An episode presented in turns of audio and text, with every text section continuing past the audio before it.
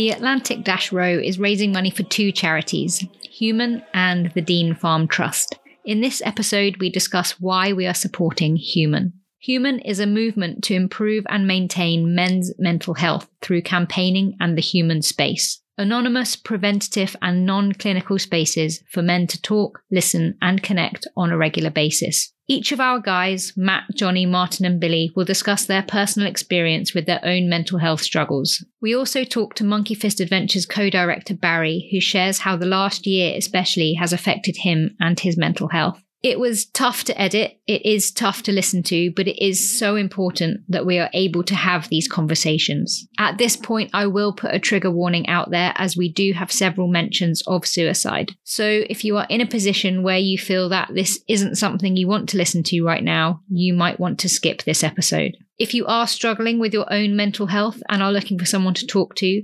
Humen would be a great place to start.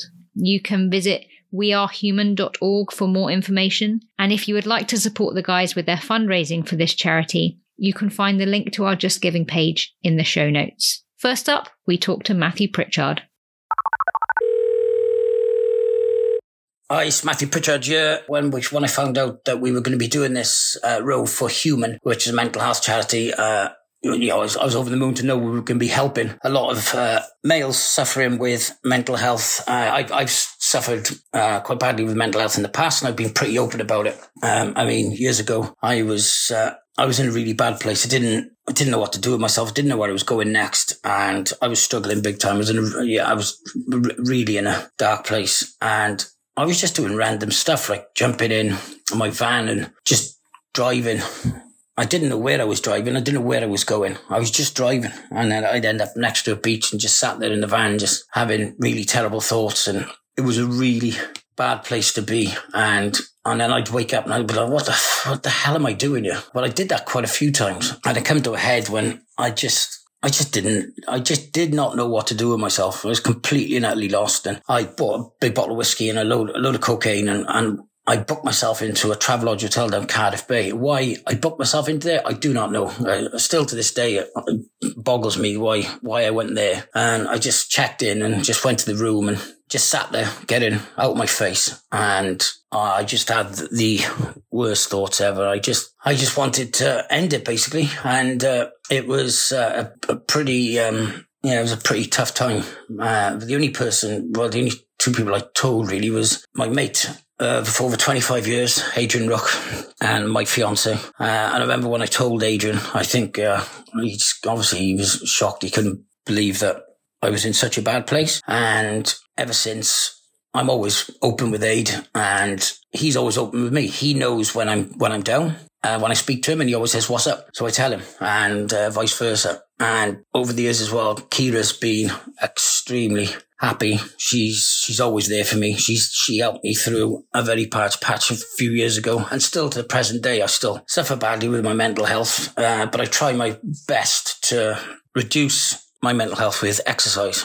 Uh, I I was on sertraline for quite a few years, and I just found that didn't really do much for me. I mean, everyone's different. Uh, I always find exercise is is the best thing for me. So uh, if anyone out there needs any advice, uh, try try exercise, running, cycling, whatever it may be, going to the gym. Uh, I've also gone and uh, seek professional help with counselling. I had CBT as well, which is cognitive behavioural therapy, and I found that helped a bit as well. So, uh, I mean, that's how I dealt with it.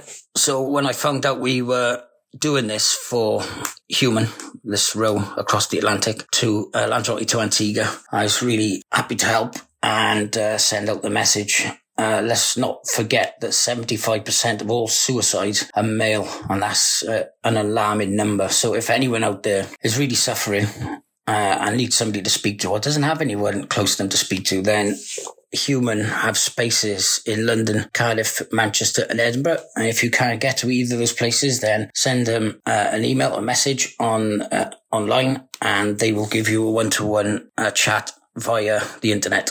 So, yep, uh, this is one of the reasons why I'm really happy to be supporting a great charity like Humen. Uh, stay strong, men. Keep rocking. You got it. Hi, this is Johnny Ward. A huge driver for me personally to do the row, considering I'm not a rower, um, was the charities that Atlantic Dash and the Monkey Fist Adventures are going to be supporting on the road. For a start, they've got big ambitious targets for fundraising amounts, hopefully two hundred thousand dollars, which is which is really something special. And then when we heard about the projects that we will be supporting, it was even more inspirational. So the first one and one that's close to my heart is an organization called Humen, H U M E N. Kind of tough subject really for everybody, which is why it's so important. It's basically uh, a charity that has given men the opportunity to share their stories and their struggles and their stress is, and it provides a space for people to do that, for men to do that together. Originally, of course, it was designed for people to meet once a week in person in various cities, but since COVID, they've been offering a online version, which of course wasn't the original plan, but it turned out to be really amazing, and it's something that I've taken part in personally as well. So once a week on a Monday, I think it's seven thirty, you log on to a, a group Zoom call, and the first it's about an hour long. The first half allows people to speak about any personal issues that they have, and as you get to know people, you understand what they're going through and stuff. And it allows you to understand that all your stresses are, you're not alone in, in struggling with daily life stuff. And then the second half normally centers around a, a, kind of pertinent topic in society and people can voice their concerns and stuff like that. And so it's, I find it really worthwhile. Of course, talking specifically about stuff is, is helpful and, and understanding you're not alone, but more important is the depressing statistics that are starting to get wheeled out now about the biggest killer under 40 for men in, in UK is, is suicide. Um, and those statistics are only going in one direction. It's getting worse and worse. And now with the COVID crisis and the post COVID crisis that's clearly going to come, those numbers are going to get worse and worse further still. And me personally, I'm not a guy too much to talk about my problems. So to even for the for Humen to exist, to, to try to spread the message that it's okay to struggle and it's okay to talk about struggles is half the battle when it comes to guys like me who internalize all their stresses and that 20 minutes while you try to go to sleep when you're heating up worrying about all your worries in your life that other people are going through that. And lots of other people are going through that not the odd person. And true strength i guess um, although it's hard to come to terms with true strength is being open to your vulnerability and being able to discuss that. And, and in that way is the way you can work through it. So i've struggled with that all my life. I'm 37 now. It's only been the last year or two that i've begun to process all all the stuff because I get torn between like be a man, suck it up, no one cares, and equally I had no father growing up. I just had my mum, my sister, and my granny around, so I never had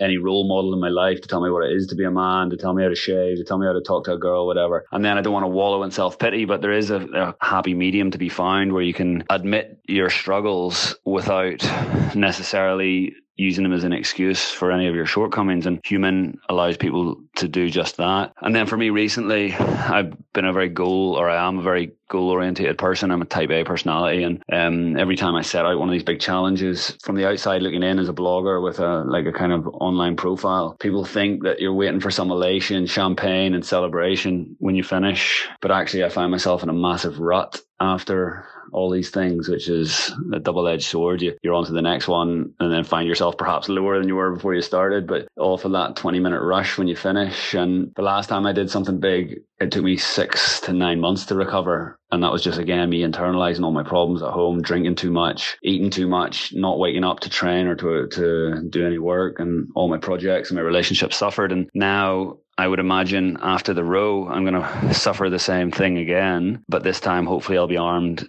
better with the tools to process those emotions. And I'll have the support group that Humen offers every Monday. I'll be able to go on and discuss that in a judgment free zone without feeling weak to do it. And that's something I'm actually really looking forward to. And I'm delighted that I've stumbled across this way to do that. I don't want to get back into that rut of drinking every, every night, thinking that you're having a good time, less productive the next day. You feel down the next day, you drink more again. And, and it's a vicious circle, as we all know, or many of us know. So thankfully, Humen are there to provide the tools to people like me and millions others others and also to showcase that it's one thing to say that you're not alone, but it's another thing to say that it's the vast vast swathes of the population are also feeling a bit helpless now and again. And it's beautiful that Humen are there to help that. And I'm really proud and happy to be able to try to raise money for uh, an organization that provides the space to do that. So yeah, fingers crossed we'll get through it safely. And it would be lovely to think that I wouldn't need their services on the other end, but it'll be nice to check in with the guys on a Monday and, and get back on the straight and narrow again.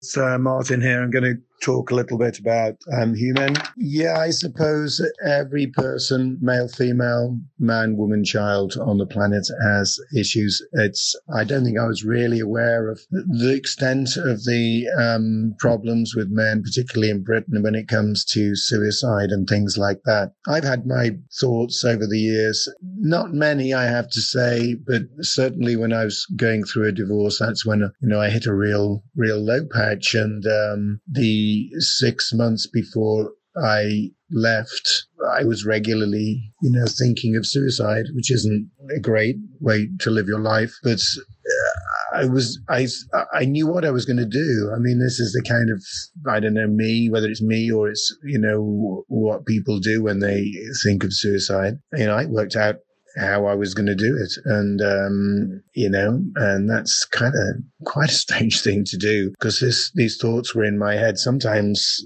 every day, sometimes several times a day. It was, I mean, I'm not, you know, saying anybody particularly was at fault, but it was due to a marriage breakdown and the stress caused by that marriage breakdown. And you, when you can't see a way out, I mean, I didn't know what the solution was really, although I thought I kind of knew that suicide wasn't the solution for me. I'm, you know, that's, I, I knew it wasn't a solution for me. I mean, I had two kind of growing children, both sort of late teens, and um, you know, we'd struggled as a family for many years, uh, particularly um, you know, uh, uh you know, so interpersonal relationships. Um, it had been very tough, and um, you know, we'd had many years of, of, of difficulty between the you know the four of us, and. Yeah, I mean, I just didn't know what to do. I didn't. Uh, I, a couple of very close friends knew I'd had these thoughts, but I'd also added the caveat that you know I wasn't going to do it, but I was thinking of it. So um, although they were great help and listened to me, um, I didn't really expect more from them than that. But they were very, you know, two friends were very good about checking up on me. Uh, it's as simple as that. And yeah, I, I didn't do it because I, I you know I, I couldn't leave the children. I couldn't leave the children. Um, they had they didn't neither of them had a very good relationship with their mother. They had a better relationship with me, and so you know I couldn't even think of leaving them. And I think I'm quite a positive person. And I, I thought, you know, eventually, you know, life will be better and, you know, we won't be in this bad situation. And, you know, the, the way of bringing it finally to an end was I left and, uh, I took my daughter Lucy with me. And, um, yeah, that was, that was a big moment and life did improve.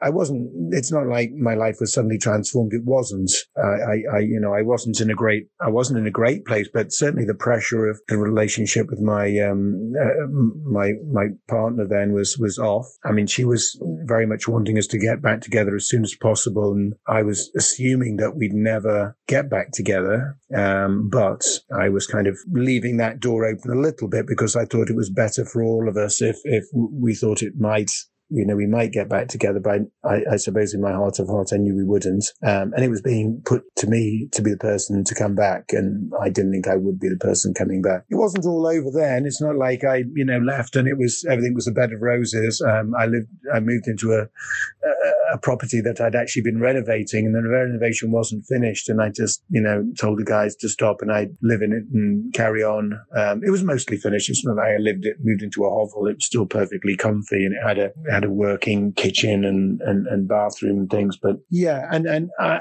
I also phoned around my partner, my, I phoned around our mutual friends, basically saying, you know, I'm, I'll be okay. Um, but I think you need to invite um, my my partner, my separated partner to all your social events because I think she'll need support. Um, and I'll just, you know, I'll just rub along. You know, I did the kind of, you know, God, big, you know, I'm a tough guy, not a tough guy, but, you know, I can look after myself. I'll be fine. And that was, that was actually quite tough because, you know, uh, bless them. They, they did a great job of inviting uh, to everything. And then I actually found it quite difficult, as it were, getting back into those friendships because I'd been, you know, I, I probably gave six months before I contacted some people and things like that. And it was maybe that was too generous. I don't know. The other person I you know great thanks for is another you know another good young man, and that's um my lovely son Ben. And you know Ben you know agreed to stay in the family home with with um, you know my ex partner and um, make sure she was okay, but also look after himself. And he said actually you know his mum actually did behave fantastically well. I think she probably realised things had gone too far and things needed to change. And he did say actually you know mum was pretty good to him, so that's good news as well. And since then, yeah, well you know we all have our ups and downs in life, but you know I've got a lovely partner, and you know we live in a very quiet spot and um, in the countryside, and and and life is good, and my my child my children are healthy and well. So um, there's ups and downs in everyone's life. If you can come through it, that's that's a beautiful thing. Hi there, it's Billy Taylor. For me, it was a real no-brainer. Uh, I come from a firefighting background and worked for over 12 and a half years as a whole-time firefighter. And our role, the whole reason for our job is to go out there and help people but there's always occasions when you arrive to a situation and there is nothing you can do to help that person. And, and that does have an effect. It has an effect on, on everybody. And the strangest thing normally is that the people that you would expect not to be affected like that are often the people that are. And there's this stereotypical image of men that we have to be strong, you know, we have to be resilient and we have to be capable all of the time. And, you know, I know six foot three, 18 stone rugby player firefighters who have suffered terribly with PTSD. And it, it's not, you, it's nothing that you can do about it. It's, you never know if it's going to pop up. Who knows, 10 years down the line from now, there could be things that I'm, I'm suffering with. And right now on the back of COVID as well, I think that there is a huge pandemic of mental health issues that's going to come to light on the back of this with not knowing you know, what's going on or when the end is in sight is piquing people's anxiety and the lack of human contact is really feeding into people's depression. You know, my partner is also living with PTSD and it doesn't matter who you are. And it doesn't matter if the trauma is large or small or is perceived to be from, from the outside, from other people. Your own problem is your own problem. And I think there was a long time where you would see on Facebook, you know, you should be able to talk, you know, open up to a brother, all that kind of stuff. And there was never really any links about where you could go and do that. And people often don't feel comfortable talking about their problems to people that they know. Uh, and Humen actually provides these spaces. So especially right now where we can't go and be in groups, they provide online sort of chat rooms really where anyone can be involved. It's, it's anonymous. I don't think they, they really give you prescriptive advice, but it's just somewhere to be able to go and talk about the issues that you're feeling. And when you understand that you're not alone in the way that you feel, I think that gives people a lot of hope that, you know, why, why am I feeling like this? Well, I shouldn't be feeling like this. I should be strong and I should be just brushing this under the carpet. Why do I feel this way? You, you can't help it. It's not something, if you've never suffered with it before, then, you know, I don't think you can truly understand. I, I think I'm quite fortunate. I've never been depressed or anxious. So I'm fairly happy go lucky with most things, but I know a lot of people that have and to see the impact that it has on them is, is huge and completely debilitating. So by providing these spaces now during COVID, uh, I think it's, it's, it's great that people don't have to sit in silence and they can understand better through communicating with other people. You know, if, if they've got ways that they help manage the symptoms, then that can be a shared resource and it's run by volunteers. Right now, it's impossible to go out and get you know, fundraising is very, very difficult. So to keep everything up and running is very, very important. And I don't know, I think it's something that touches everybody.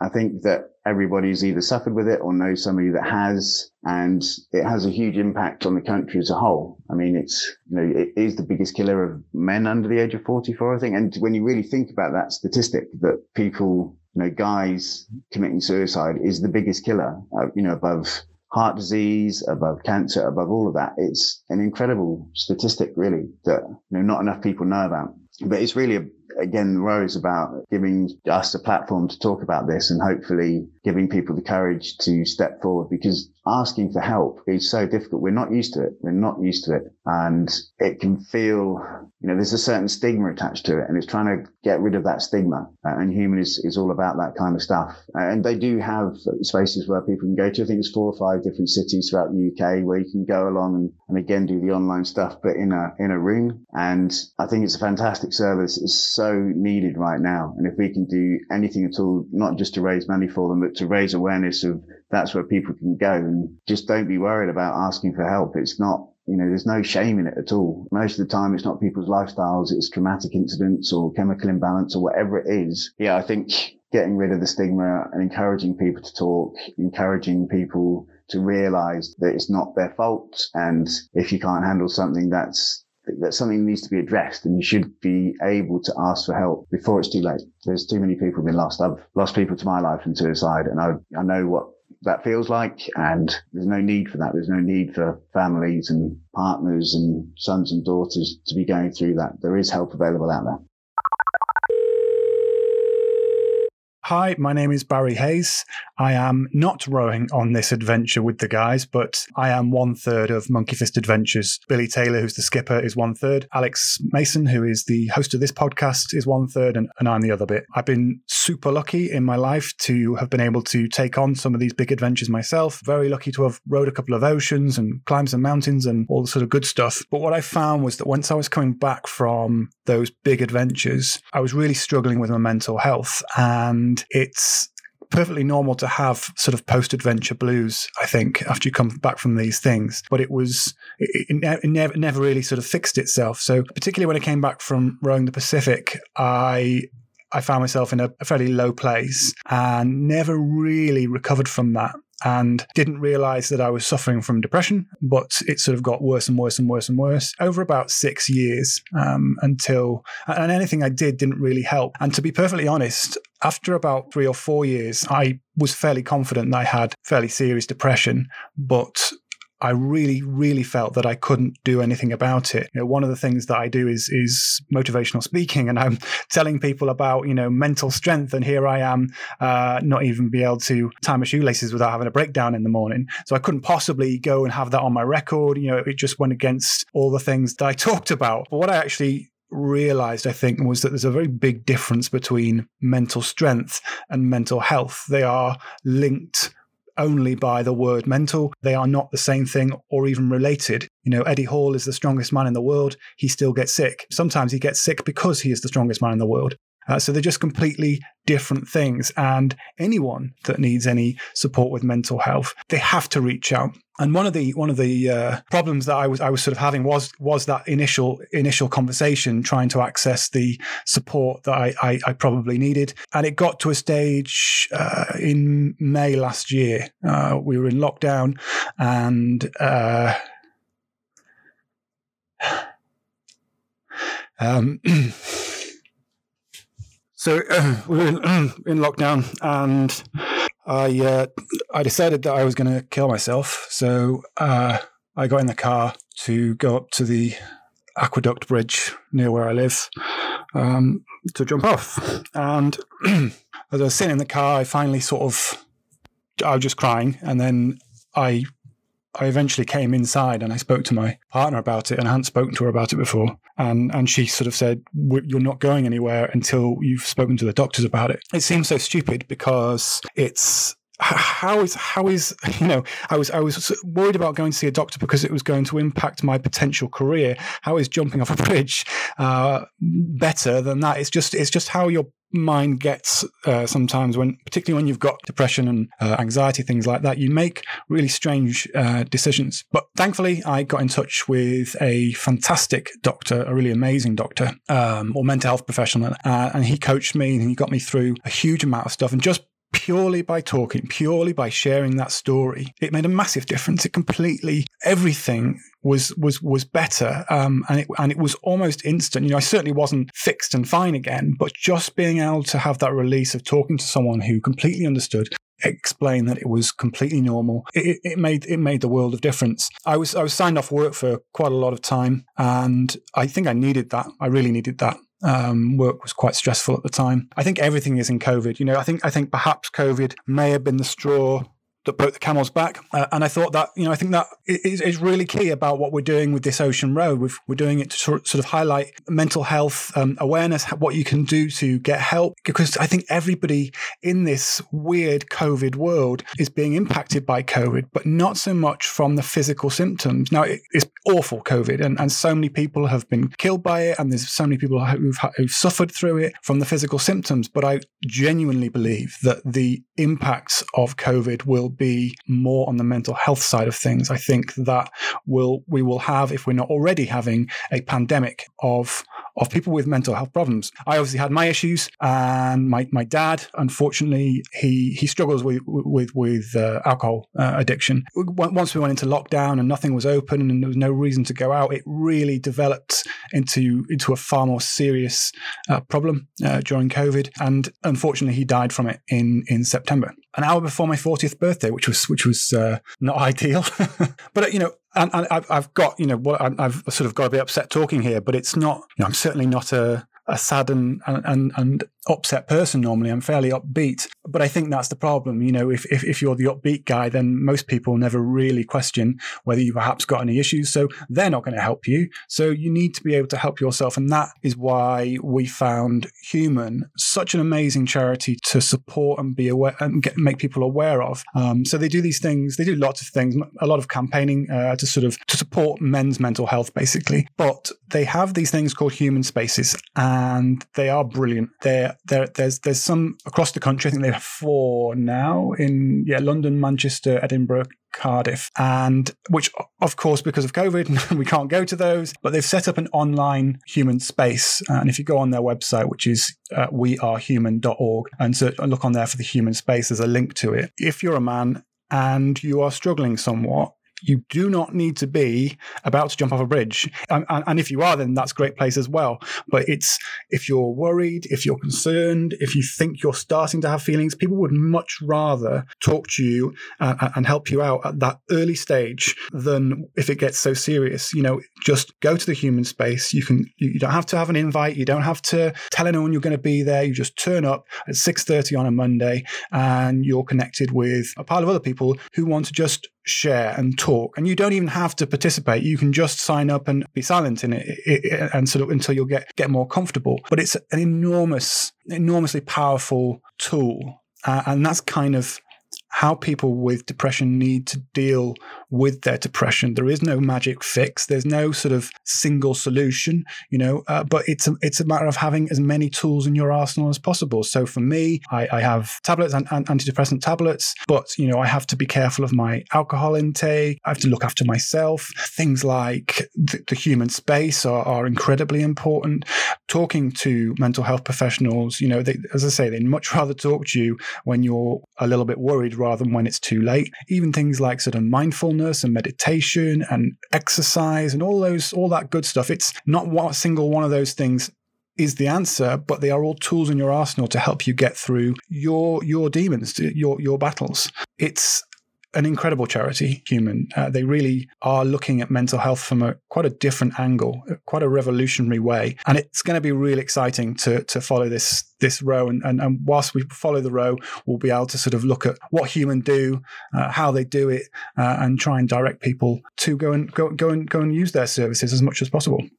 Thank you to all the guys for being so open, honest, and vulnerable in sharing their personal stories. It isn't an easy thing to do, and that is why charities like Humen are so important. If you have been affected by anything said in this episode, please reach out to someone. Humen can be found at wearehumen.org, and if you would like to support the team with their fundraising, please make a donation on our Just Giving page, the link to which can be found in the show notes or on our website, monkeyfistadventures.com.